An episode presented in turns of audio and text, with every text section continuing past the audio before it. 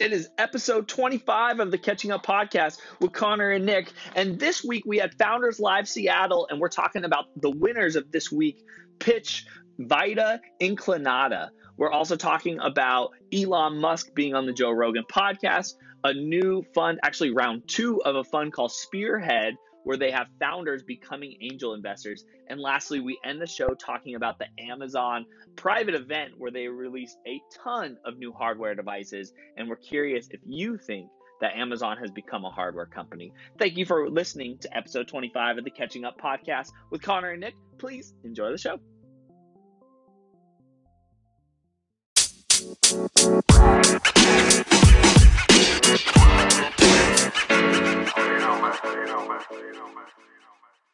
Oh, Nick, what is going on? How are you doing today? I'm doing well. Yeah, just uh, I'm I'm actually chilling outside on a on a dock, so looking over uh, Lake Union. And so if you hear anything in the background, I'm outside. Awesome. I I don't have any problems with recording outside. I've been very guilty of doing that many times during this show. Uh, but it's episode 25 of the show, which is pretty awesome. Uh, we Yeah. took last week off because I was traveling to Austin at this time, but we got the afternoon edition of the show. Um, and so, anything interesting going on this past week for you? Uh, as a matter of fact, last night we had Founders Live Seattle, and it was on a boat. And dude, we had 300 people on. Uh, it's called the Hayu, which is a uh, refurbished and brand new. Uh, well, it's an old ferry boat that has been totally refurbished and um, redone, and it was beautiful. And there was like 300 people on the boat, man.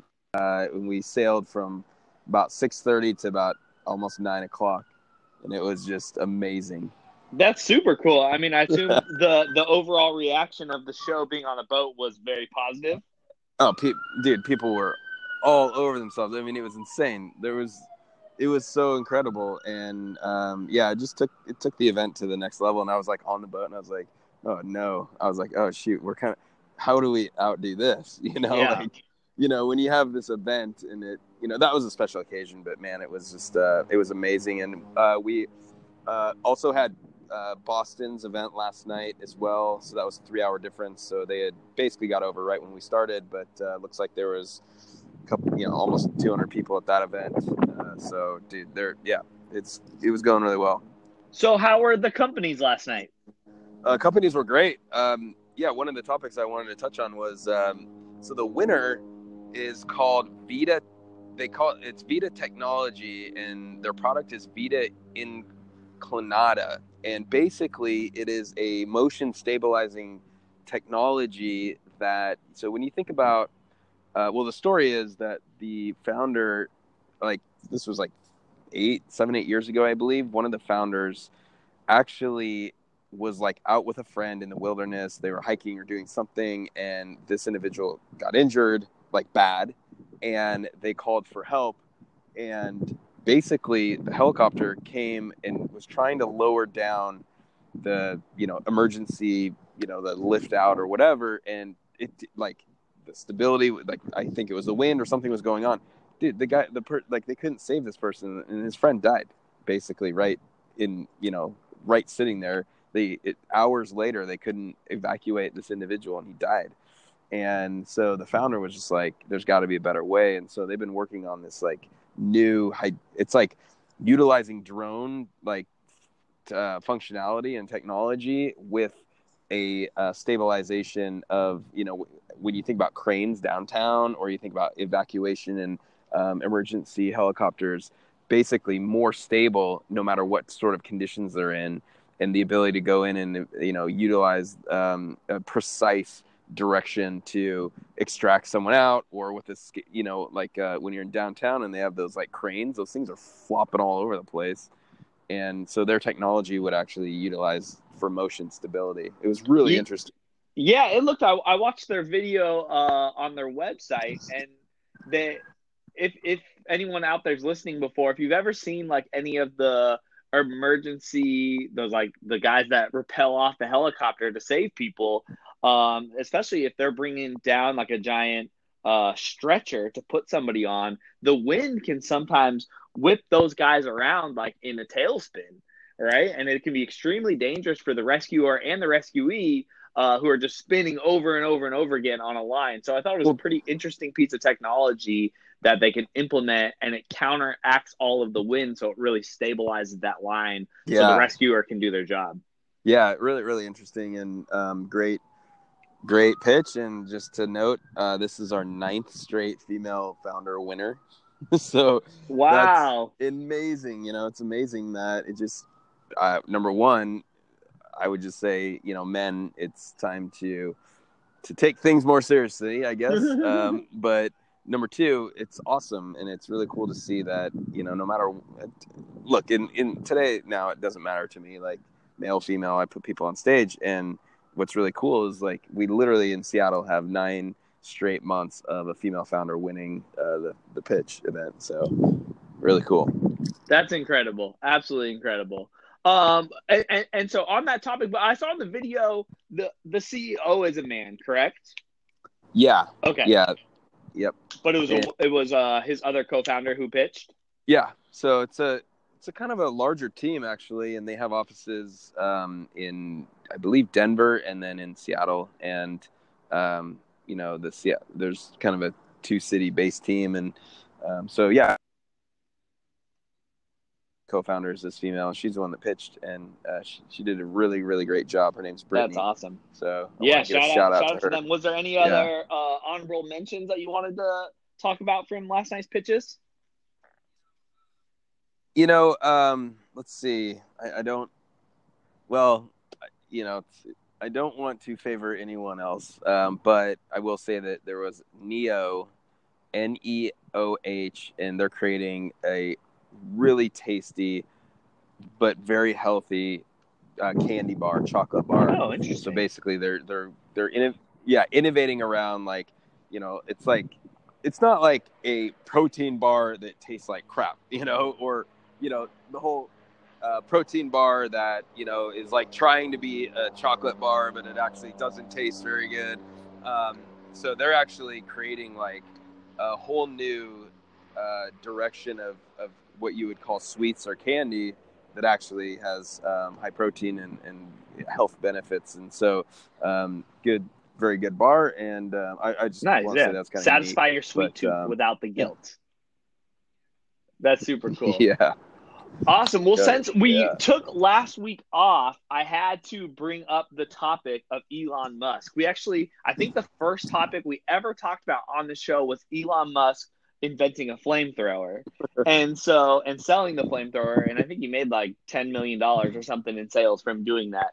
But he uh, broke the internet this past week because he was on the joe rogan podcast um, which if you're not a regular listener highly recommend checking that show out. He just goes so deep with so many different people. Um, but it's like a two and a half hour interview with which what grabbed all the headlines is he takes one puff of a joint, a blunt with tobacco in it, and everyone kind of freaked out, and his stock price dropped. Um, but that goes along with some comments that were made uh, earlier this week and some emails that leaked. And uh, Elon's just getting in some hot water. Uh, so, two questions for you, Nick. Nick, have you listened to the podcast? And B, do you think the clock is ticking on Elon? Like, is he putting himself in boiling water that he can't recover from? The second answer is um, I, I, think it's boiling water for sure. At least the water's heating up. Um, I, have been, man, just observing him in the last, you know, six months or a year.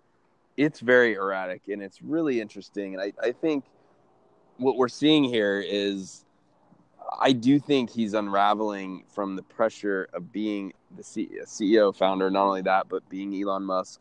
Um, you know, uh, I feel like he SpaceX seems to be his more stable. Like he doesn't seem to be so er- er- erratic in with SpaceX things, but Tesla seems to be just coming off the hinges.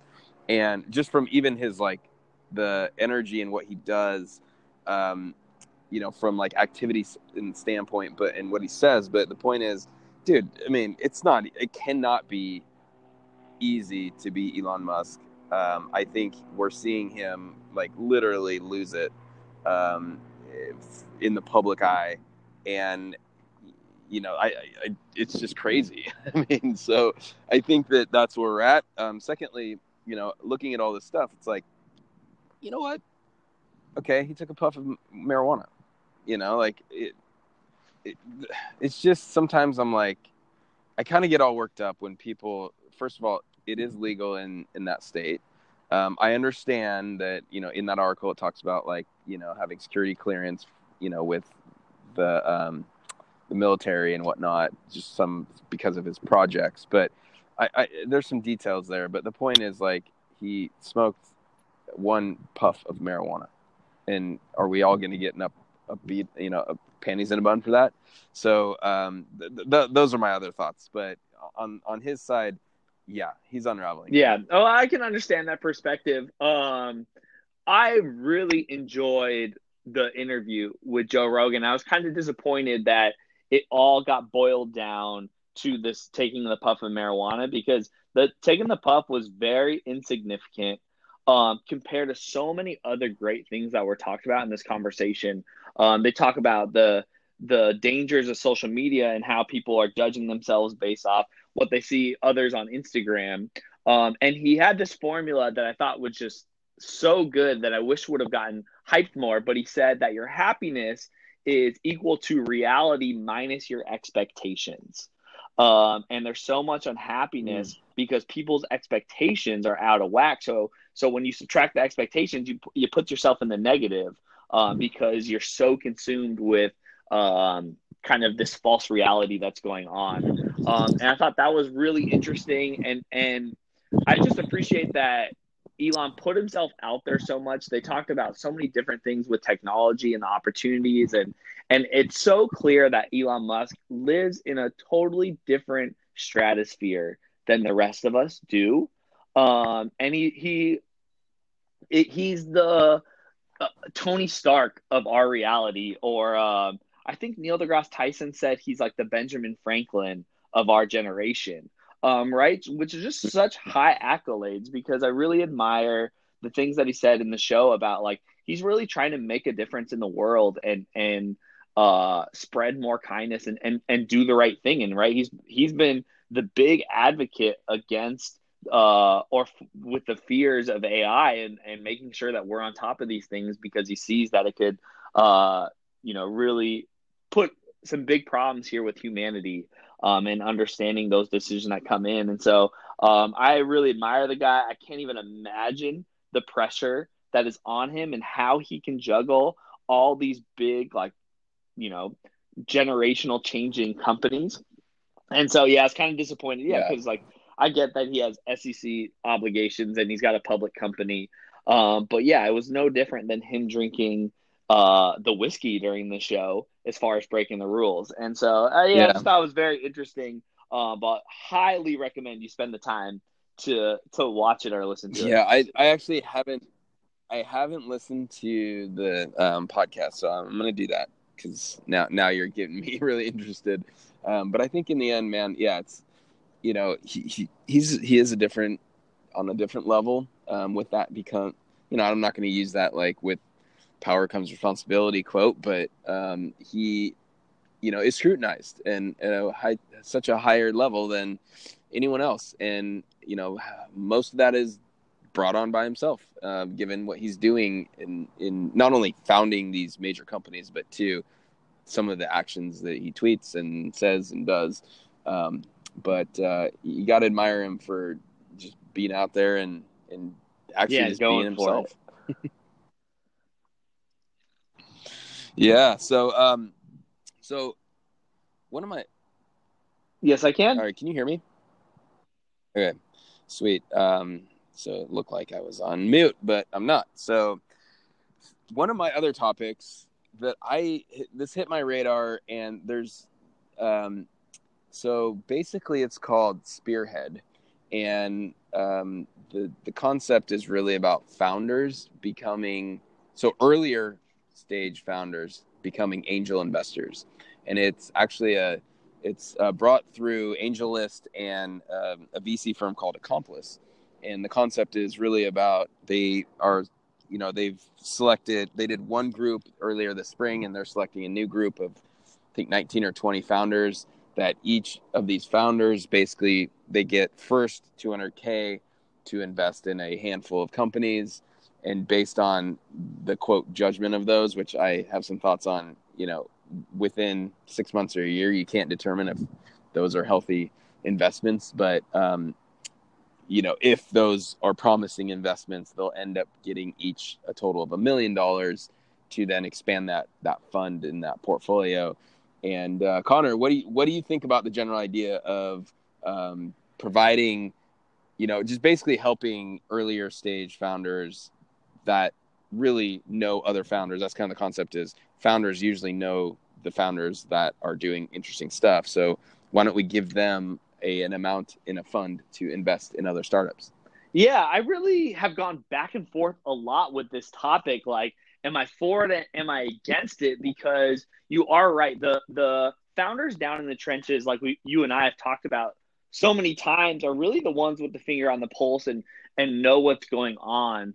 Uh, but at the same time, there is the lack of understanding of like who's actually executing and who can deliver and who can scale up. Um, and and part of me like isn't buying this idea because I just don't know if a lot of start startup founders and, and, and I haven't done enough research on the people who did get given this money, but really like have the knowledge or the resources, or should I say even the time, like should they even be dedicating this time to do the angel thing and like investing money when they're hopefully running their own companies. Mm-hmm. And so I'm I'm not really I think 2 years ago if you would have asked me I would have been so hyped on this topic and thought it was so cool and like such a good opportunity. But now I'm kind of like going back and forth and and not really sold on, you know, these I just don't think it's any different that these 16 people with 200k each are really gonna make better decisions or find better companies either. Hmm.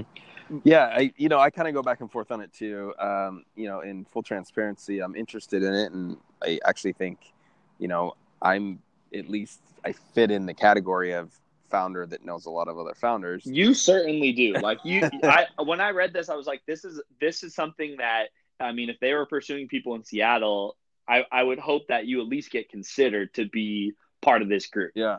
Yeah. And, and so, you know, I've thought about it and definitely I'm interested in it, but I think you bring up excellent points from, you know, t- time consideration. I mean, we're talking about, you know, it, when, when money's involved and you're investing, I mean, you need to, you do need to uh, put some time and effort into the diligence and understanding, um, you know, so the whole point is, you know, you as the, as the angel investor, you're investing alongside others. So know, most likely you're just kind of looking at deals and basically jumping into uh, ones that are led by other investors. Um, but I think it's I think it's interesting from an experimentation standpoint. Uh, from I, I, think there is logic in you know me knowing this. Like, look, I'm I'm pretty much seeing you know a lot of the deals first, and yeah. you know from a volume standpoint, there's a lot of startups and companies that I see that most likely aren't um, going to be great deals, if you will, or going to grow into a huge venture-backed company. But the the strategy is there, and I, I'm I think in five or ten years we'll we'll see the results if they actually are better uh, than you know traditional. But um, I, I, thought it was interesting, and I, I think I would like to see the trend further, um, and I would also like to see this spread outside of you know Silicon Valley in New York, which I did a little research and basically their first group was not very evenly distributed around the world, if if you want to say that. So I think that um, my concern is: are we just keeping money within the rich, you know, rich and like is is just a still a little bubble that just stays within its bubble, or are we actually reaching companies, people, and investors and founders that are are maybe in a different segment of the community, the population in the country and the world. So I hope that they start expanding their their viewpoints on that. Yeah, and if it had success, like there is a, certainly an opportunity uh, to build something here where, yeah, the people closer to the ground have a little bit more influence and say and opportunity to to spread that money out. Yeah, because I mean these VCs having having someone like you on the team that is so connected and and has all of these companies approaching them, especially early on. It's such a such an advantage for them to to be there early. And I would assume yeah. a big part of these VCs and investor angel investors is about timing. Like, can you can you get ahead of the curve? Right? Are yeah. you one of the earliest people to see the decision? Yeah. Um. So so on the track of revealing things and making decisions, Amazon had a private event yesterday um, to talk about a ton of new Echo based devices that came out. So they debuted uh, a louder Echo Dot. They have an Echo coming out for your car that kind of almost looks like a cassette tape. Uh, they have an Echo Sub. They have this new like live recording Fire TV recast. They have a new Echo Show, a Ring security camera, uh, uh, Alexa microwave and a clock and then like a smart plug adapter. Um, and then there's something called the Echo Link and the Link amp. And so, Nick, my question for you today to end the show is Is Amazon now a hardware company? And do any of are you going to buy any of these things? well, did first of all, did you know that there was an event happening? No, I didn't. I know, which is so amazing that um, you know, it's speaking about people being kind of weird and funny. Like it's just Amazon the way that they approach these things is really kind of unique and funny. Like they basically had a surprise event. Number one, uh, you know, Apple's they push, you know, Apple, Google, and Microsoft. They're all like talking about this is going to happen in a month or this is going to happen in a week, and Amazon just does it. Um, secondly, man, I mean, there's a number of things here. Yeah, I, I they there was a statement in the article which is they're kind of just creating things and throwing against the wall and see what sticks. And be, Amazon can do that. And I think that they're they're clearly a smart company and they're they're trying things. And there's a strategy here. Um, I also think the main strategy is they're totally tinkering around with the connected home. And they are you know testing that big time. And it's still I think years or decades away from this fully connected home. But you know when they when they created that microwave, it's like, okay, you know, so they're just like testing things. Um, but the one that stood out to me, I think, was really interesting is actually the one in the car, and that's it's an. I think it's pretty interesting to like purposely bring something, stick it on your dash, and have that be uh, Alexa, and um, it that was a really backdoor approach to sliding into the car experience. So uh, I'm I'm actually interested to see where that goes. Yeah, and and the car experience is really the only true place where where voice use is, is more or less mandatory, uh, legal wise. And so for them to kind of reach into the car, I think was a really clever, smart, innovative idea. Um, it's just a matter of like functionality and where does it go and what does it look like. I'll be curious if that evolves into a car partnership. Well, isn't it crazy that you know? So cars have evolved from you know they went from dial um, kind of like a, a dial and push button interface to now like a digital most like you know mostly digital interface. You have a screen. But isn't it crazy that even today we're, we're actually not like i mean the cars that i'm in I, no one's talking to it right? And why yeah. is why did that not become a major focus like 10 20 years ago when we know that driving can distracted driving can be so fatal. And it's like we're still no matter even if it's a digital screen people are still looking at it and like not looking at the road. And this to me i just was like oh my god.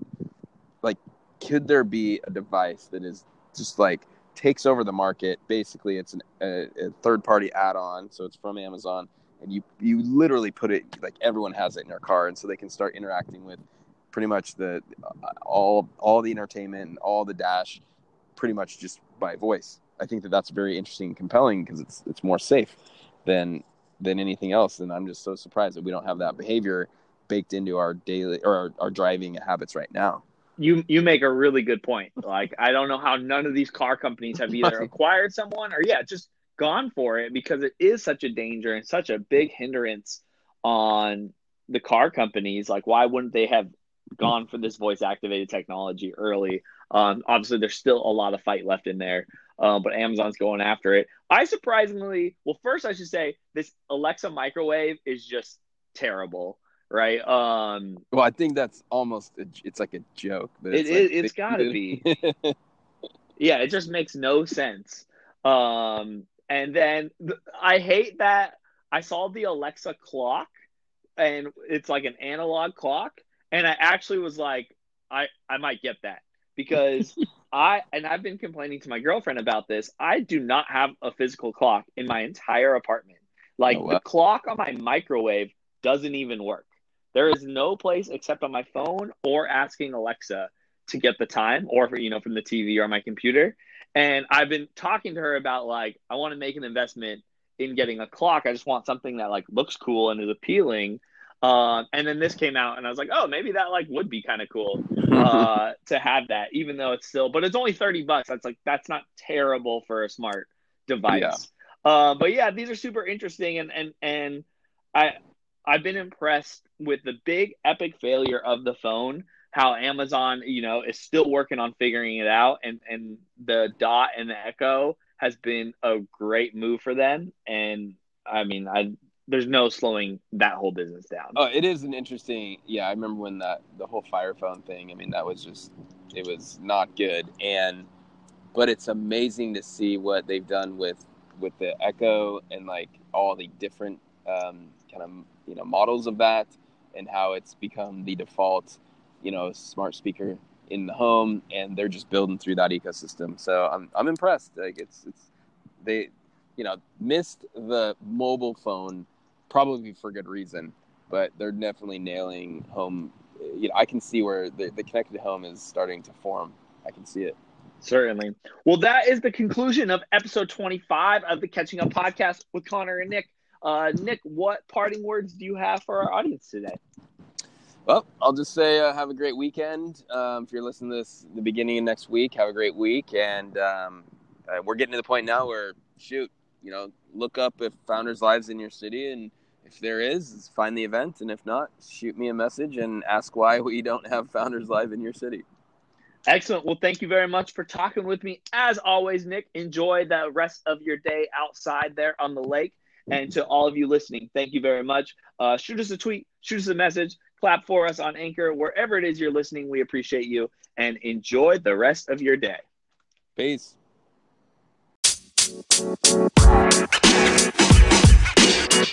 You know, man. You know, man. You know, man.